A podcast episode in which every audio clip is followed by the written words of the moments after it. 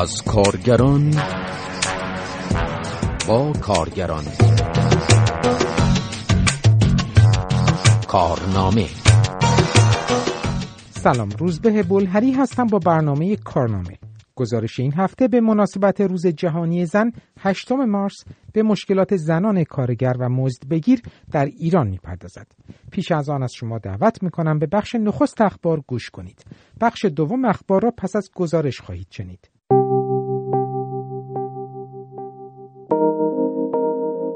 بازنشستگان تأمین اجتماعی یک شنبه گذشته در بیش از بیست شهر ایران در اعتراض به وضعیت معیشتی خود و با درخواست برای اجرای قانون همسانسازی تجمع کردند.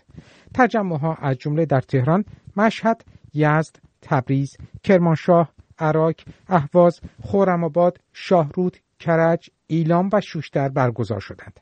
از دیگر شهرهایی که تجمع اعتراضی بازنشستگان تأمین اجتماعی در آنها هم برگزار شد، کرمان، اصفهان، زنجان، رشت، شیراز، سنندج، بجنورد، خرمشهر، آبادان و شوش و هفت‌تپه بودند. اما ببینیم آنها در این تجمع‌ها چه گفتند. در کرمان: کشور ما رو رنجه، بازنشسته تو رنجه.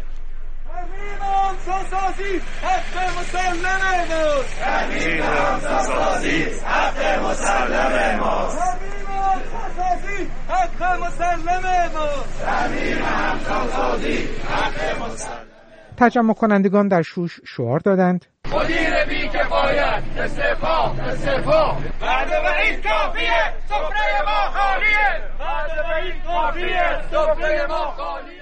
و در رشت: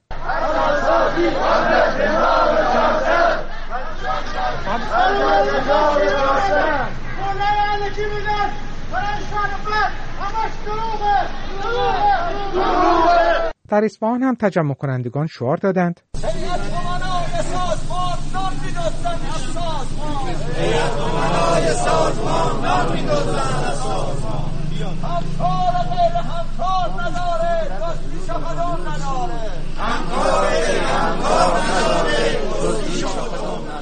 شعار تجمع کنندگان در مشهد را هم بشنویم که خواستار پاسخگویی حسن روحانی در مورد مشکلات اقتصادی شدند.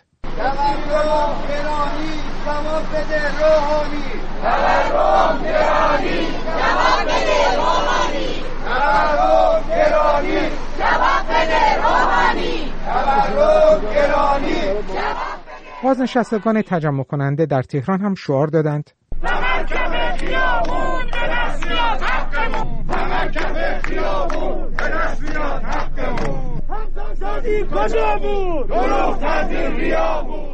بازنشستگان تأمین اجتماعی خواستار افزایش مستمری خود برابر با سبد معیشت ماهانه هستند.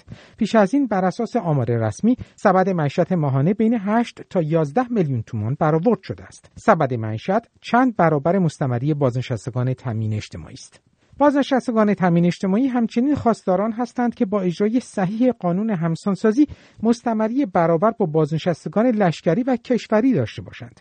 تجمع روز یکشنبه، هفتمین تجمع بازنشستگان تأمین اجتماعی در دو ماه گذشته بود. در پی این تجمع‌ها محمد شریعت مداری وزیر تعاون کار و رفاه اجتماعی به تلویزیون گفت که حقوق بازنشستگان تأمین اجتماعی از ابتدای سال هزار و چهارصد همسانسازی می‌شود.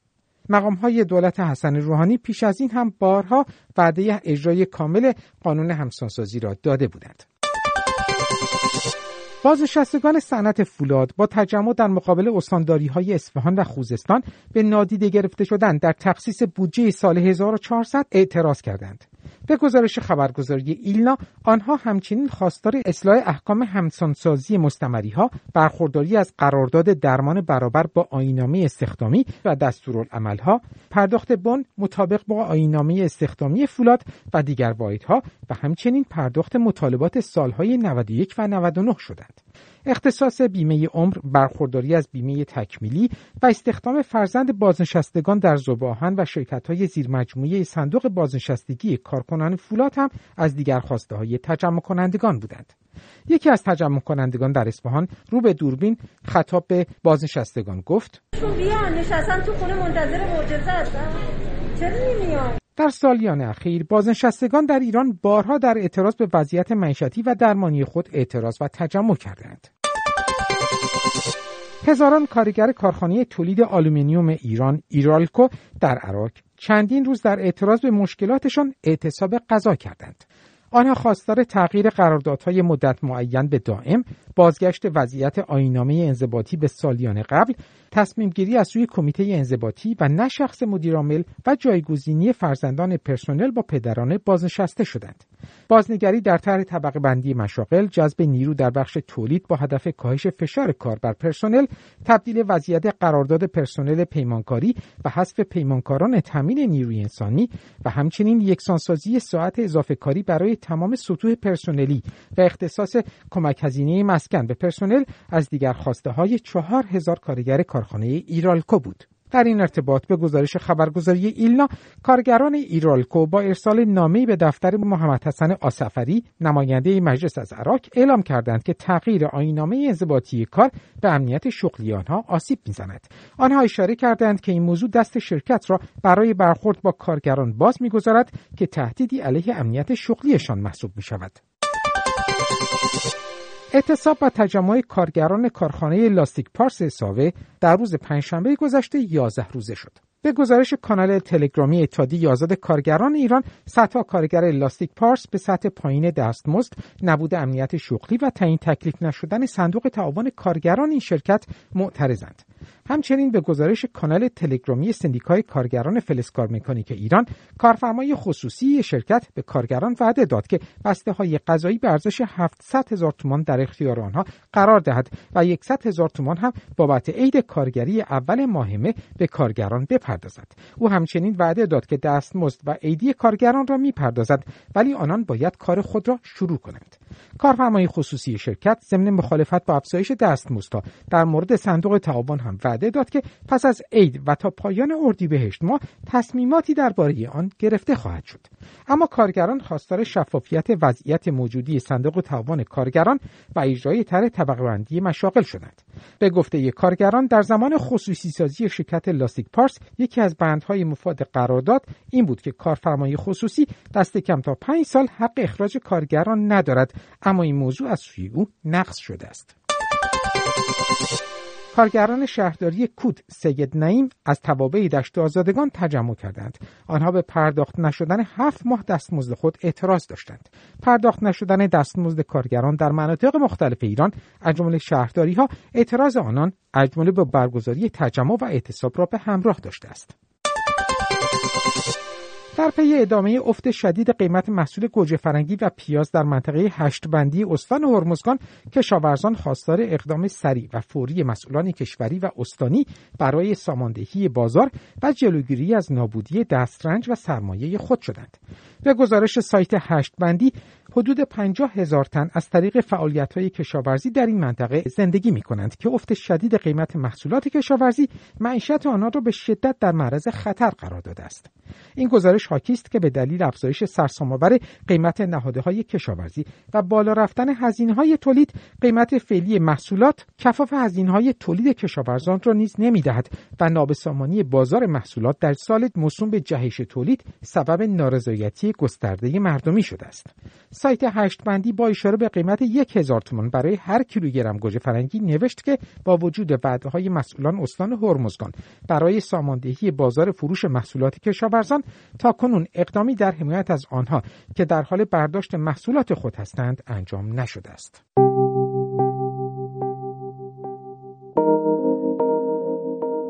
هر سال روز هشت مارس در سراسر جهان به عنوان روز جهانی زن جشن گرفته می شود.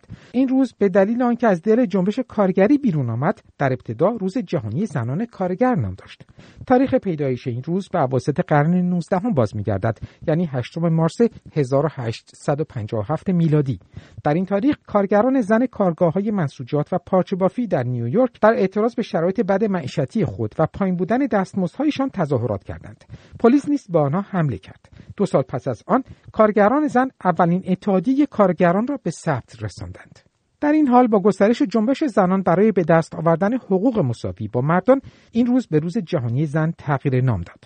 روز جهانی زن یادآور دستاوردهایی است که زنان طی قرن گذشته برای رسیدن به موقعیت‌های سیاسی، اجتماعی و اقتصادی برابر در جامعه داشتند. این روز در کشورهای بسیاری به عنوان روز تعطیل شناخته می‌شود و از آن به عنوان موقعیتی برای تجلیل از زنان برابری‌خواه و فعال در زمینه‌های مختلف اجتماعی و سیاسی استفاده می‌شود. در این ارتباط شماری از گروه‌های سیاسی و مدنی خارج از ایران در بیانیه مشترکی ضمن اشاره به مشکلات بسیار زنان در ایران نوشتند: زنان کارگر و زحمتکش ستم چندگانه و مضاعفی را تجربه می‌کنند. آنها افزودند: زنان حاشیه‌نشین از امکانات حداقل زندگی محرومند و فاقد بیمه بیکاری و بهداشت زنان هستند و اشاره کردند که کار خانگی وظیفه مضاعفی بر دوش این زنان است. به نوشته سایت اخبار روز در این بیانیه تاکید شد که با شروع بحران کرونا زنان کارگر و کارمند حلقه مقدم بیکارسازی شدند و این در شرایطی بود که آنها پیش از این هم از موقعیت، حقوق و دستمزد برابر در خیلی از مشاغل برخوردار نبودند. این بیانیه از جمله به امضای شورای همبستگی پناهجویان و پناهندگان ایرانی در ترکیه، کانون همبستگی با مبارزات کارگران در ایران در فرانکفورت، کانون همبستگی با جنبش کارگری ایران در استرالیا، کمیته همبستگی کارگران ایران و سوئد، نهادهای همبستگی با جنبش کارگری در ایران در خارج از کشور و همبستگی سوسیالیستی با کارگران ایران در پاریس رسیده است. در ارتباط با مشکلات کارگران زن و مزدبگی در ایران، مهدی گلروف فعال سیاسی فمینیست ساکن سوئد اشاره می‌کند: مثل بقیه مشکلاتی که در مورد زنان وجود داره و به طور خاص میشه در مورد زنان نامبرد، ما هم مسئله قوانین رو داریم اینجا، باز هم مسئله سنت و فرهنگ ضد زن رو داریم. در مورد مسئله قوانین، خب ما قانون اولویت بندی کار رو داریم که در اولویت قرار میده مرد متأهل صاحب فرزند رو تا اولویت‌های آخر که به زنان سرپرست خانوار و زنان مجرد میرسه. اما در کنار این سنت و فرهنگ ضد زن همین قوانین رو تشدید میکنه و ازش حمایت میکنه. خب اشتغال زنان در ایران الان در بهترین حالت توی این سالها هفده هجده درصد بوده و ما تجربه دوازده سیزده درصد رو هم در همین دهه نود داشتیم به خاطر بحران‌های اقتصادی که وجود داشته. این آمار در قیاس با کشورهای خاورمیانه، یعنی من نمیخوام اصلا بگم که این رو ما ببری با کشورهای دیگه مقایسه بکنیم، کشورهای توسعه یافته مقایسهشون بکنیم، در همین خاورمیانه این آمار آماریه که ته جدول اشتغال زنان قرار میگیره و به شدت نشون دهنده شکاف جنسیتی در ایران هستش. شما توی قطر یا توی عربستان هم حتی آمار اشتغال زنان رو ببینید، میبینید که شرایطشون به مراتب بهتر از مسئله اشتغال زنان هست. در کنار این فاصله بین زنان تحصیل کرده و امکان اینکه نمیتونن وارد بازار کار بشن، این باز یک موج ناامیدی رو در زنان ایجاد میکنه. اما به طور خاص در مورد مسئله زنان کارگر، کلیشه های جنسی هم این رو تشدید میکنه که کارگران زن همه ی لحظه های عمرشون کارگر هستن. در زمانی که در کارخانه کارخونه هستن کارگری میکنن و وقتی که به خونه میرسن اونجا هم همزمان باز دارن به این کارگریشون ادامه میدن و در واقع در قشر کارگر و در طبقه کارگر همین کارگران زن هستند که باز تحت ظلم مضاعف قرار میگیرن به خاطر اینکه اون زمان کار نامحدودی رو تجربه میکنن. همچنین در محیط کار مرتب مورد این خطاب قرار میگیرن که آیا بر اساس استانداردهای مادر خوب بودن، زن خوب بودن یا دختر خوب بودن رفتار میکنن یا نمیکنن، زمان بیشتری رو به کار اختصاص میدن یا زمان بیشتری رو به وظایف و کلیشه هایی که براشون تعریف شده اختصاص میدن. همه اینها بار مضاعفی هست بر دوش زنان مزدگیر و زنانی که کارگر هستند و کار میکنند. از خانم گلرو درباره قراردادهای کاری نابرابر به زیان زنان از جمله در مورد دستمزد در کارگاه‌های کوچک و خارج از شمول قانون کار میپرسم. در تمام دنیا کارگران زن کارگران ارزانتری هستند و فمینیست‌ها در تمام این سالها تلاش کردند برای اینکه دستمزد برابر در برابر کار برابر رو هم در کارخانه ها و هم در مورد مزدگیرها و هم در حالا سطوح دیگه تعریف بکنن و در موردش حرف بزنن. اما در مورد قانون کار ما یک بخشی رو داریم که اساساً قانون کار مشخصه که تو اون بخش هم ما می‌بینیم که تبعیض در مورد زنان وجود داره.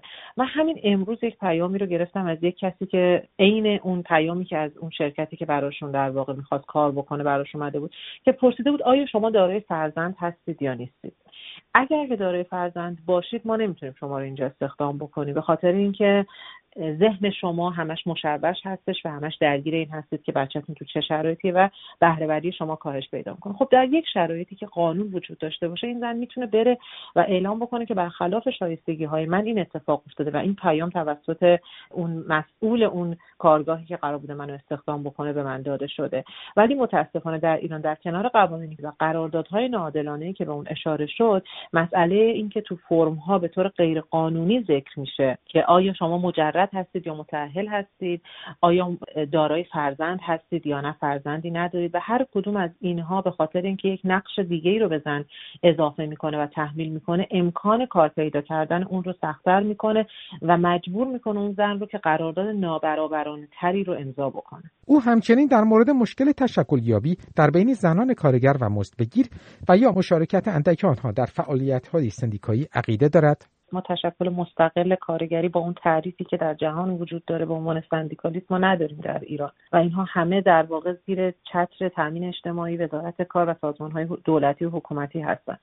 اما در همین شرایطی که تشکل‌ها مستقل نیستن باز همین دو آسیب وجود داره، یعنی ما تشکلی که حتی با همین تعریف‌ها مربوط به زنان کارگر باشه نداریم و در تشکل‌هایی که داریم زنان خیلی کم حضور دارن. خب اینکه تشکل مستقلی برای زنان وجود نداره در بقیه حوزه‌ها هم ما می‌بینیم که با این بحران مواجه هستیم و هیچ تشکلی براشون شکل نمی‌گیره، به خاطر اینکه اساساً طبق اون تعریفی که جمهوری اسلامی می‌کنه بزرگترین جهاد زن همسرداری و فرزندآوری، پس جایی توی این مانیفست و تعریف زن کارگر نداره، زن کارمند نداره و زن مزدبگیر نداره. پس در واقع این خودش باعث میشه که ما تشکل‌های مربوطه به زنان رو نداشته باشیم توی این تعریف قرار نگیره. اما اینکه تو خود همین تشکل‌های حالا به هر حال غیر مستقلی که وجود دارن که تا حدی هم بعضی‌ها توشون تلاش‌هایی میکنن برای وضعیت کارگران، زن‌ها نقش کم رنگی دارن، خب به اون در واقع عقبه فکری جامعه برمیگرده که در سایر تشکل‌ها و در عرصه اجتماعی شما حضور زنان رو کم رنگ می‌بینید و خب این هم میتونه به خاطر محدودیت‌هایی باشه که اطرافیان برای زن‌ها ایجاد میکنن، یک بخشش به خاطر اینه که خب اجازه داده نمیشه و مانع ایجاد میشه، یک بخش دیگهش مانع درونی هستش که در زنها وجود داره، یعنی به هر حال به خاطر اون مسئله تاریخی که وجود داشته و اون اعتماد به نفسی که شکل نگرفته و اون تعریفی که از جامعه پذیری در مورد زنان صورت نگرفته، اینها خودشون رو متعلق به اون تشکل‌ها و به اون انجیوها و به اون انجمن‌ها نمیدونن، به خاطر همین ورود هم نمی‌کنن و اگر هم ورود می‌کنن باز سعی می‌کنن خیلی کم رنگ و در حاشیه یک گوشه‌ای به هر حال تلاششون رو بکنن. هر دو اینها هم آنچه که درون زن‌ها می‌گذره به واسطه نسل‌ها تربیت اینها به خاطر در خانه ماندن و هم اتفاقی که توسط جامعه و فرهنگ مردسالار از بقیه به اونها میرسه که اجازه حضور به اونها رو نمیده، هر دو اینها تاثیر داره در کم رنگ بودن زن‌ها در تشکل‌ها. بخش دوم اخبار را میشنوید. خبرگزاری ایسنا خبر داد که در نخستین جلسه دستمزد شورای عالی کار، وزارت کار گزارشی از چگونگی تعیین سبد معیشت خانوارهای کارگری در کمیته دستمزد و تورم کالاهای مصرفی و خوراکی و همچنین هزینه‌های کارفرمایان و بنگاه‌های تولیدی ارائه کرد. بر اساس این گزارش، نکته قابل توجه این بود که هزینه‌های تولید کارفرمایان در مقایسه با سال نود و هشت کاهش پیدا کرده بود، اما هزینه‌های سبد معیشت خانوارهای کارگری روندی افزایشی نشان می‌داد. در این حال ناصر چمانی عضو شورای عالی کار به ایسنا گفت نمایندگان کارفرمایی دوباره بحث دستمزد منطقه‌ای را مطرح کردند که قرار شد با تشکیل کمیته راهبردی کار کارشناسی در این مورد انجام شود. او اضافه کرد همچنین قرار شد مرکز پژوهشی سازمان تأمین اجتماعی گزارشی تهیه و آماده کند و نمایندگان کارگران و کارفرمایان در شورای عالی کار نظرات خود را در مورد دستمزد منطقه‌ای مطرح کنند. فعالان در تشکل‌های مستقل کارگری بارها اعضای کارگری شورای عالی کار را اعضای تشریفاتی نامیده و تصمیم‌های این شورا در زمینه دستمزد را به زیان کارگران دانستند.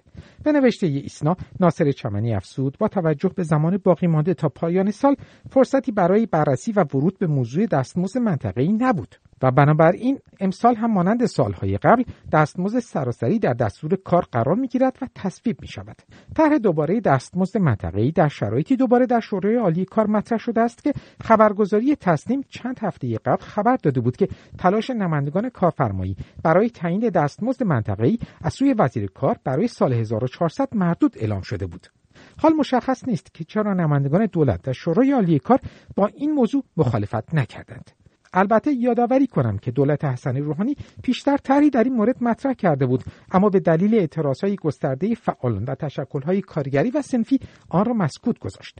علی رزا نوایی عضو اتحاد بینالمللی در حمایت از کارگران در ایران ساکن پاریس با اشاره به اینکه این نخستین بار نیست دستمزد منطقه‌ای مطرح می‌شود می‌افزاید: بر اساس صنایع مطرح شده، بر اساس منطقه مطرح شده، حتی بر اساس سن هم از طرف مجلس مطرح شده. الان هم که قضیه که به طور مطرح شده سوالات زیادی مطرحه. یعنی چی؟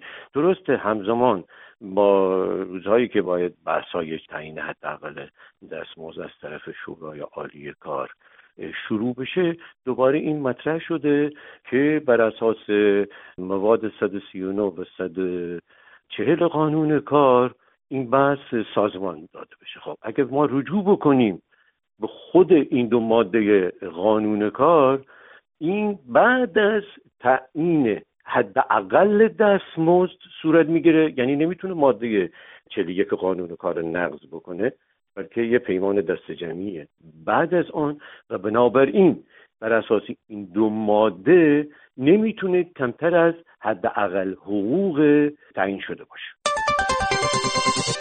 شماری از کارگران نفت، فولاد و مس در ایران همراه با کارگران صنایع در ساوه خواستار افزایش حداقل دستمزد به اندازه هزینه‌های زندگی شدند. در این ارتباط این کارگران با اشاره به اینکه هزینه‌های زندگی در شهرهای بزرگ به مرز دوازده میلیون تومان رسیده است، خواستار به رسمیت شناخته شدن قانون و حقوق حداقلی کارگران در مذاکرات مزدی هزار و چهارصد شدند و عنوان کردند باید به فقیرسازی کارگران پایان داده شود.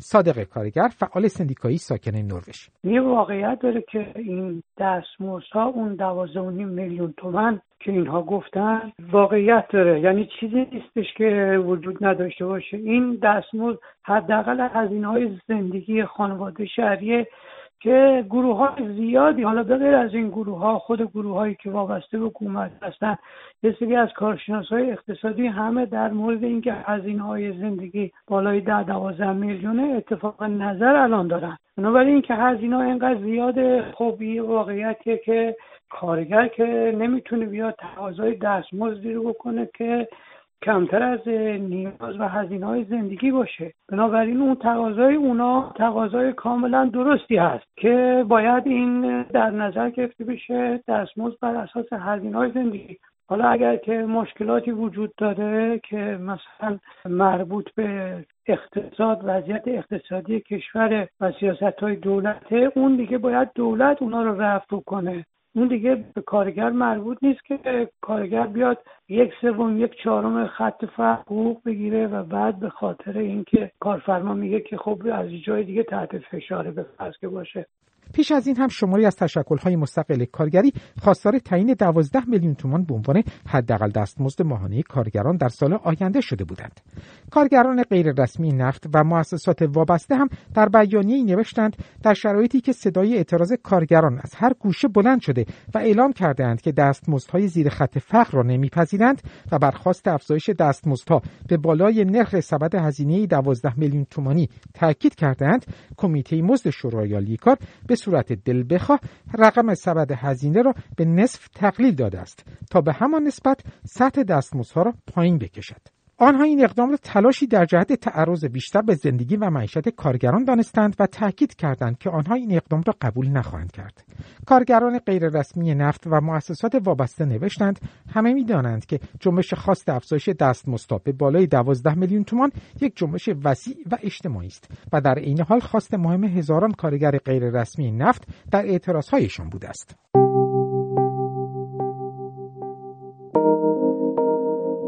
یکی از دستفروشان در سنندج در پیامی برای ما نوشته است که مدتی به آنان اجازه داده نمیشد که تا ساعت شش و نیم عصر کار کنند و پس از آن هم گفتند که باید برای پانزده روز کار صد و هفتاد و پنج هزار تومان پرداخت کنند. این دستفروش اشاره کرد که سپاه پاسداران مانع اصلی فعالیت دستفروشان از جمله در خیابان فردوسی شده است. او پرسیده است که آیا دستفروشان باید به دزدی روی آورند؟